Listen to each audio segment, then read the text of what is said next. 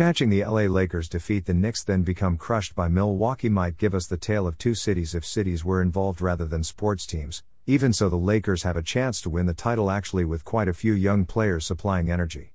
Paul Westfall might be good for an Eastern team, yet for the West the Lakers might start Kobe Light Malik Monk slash Bradley and Reaves slash Anthony and get a shooting forward for Mr. Westfall. LeBron is sort of Mr. Basketball wisdom and the team is playing better even with Westfall not shooting pointers so well as he would ideally, like Kobe.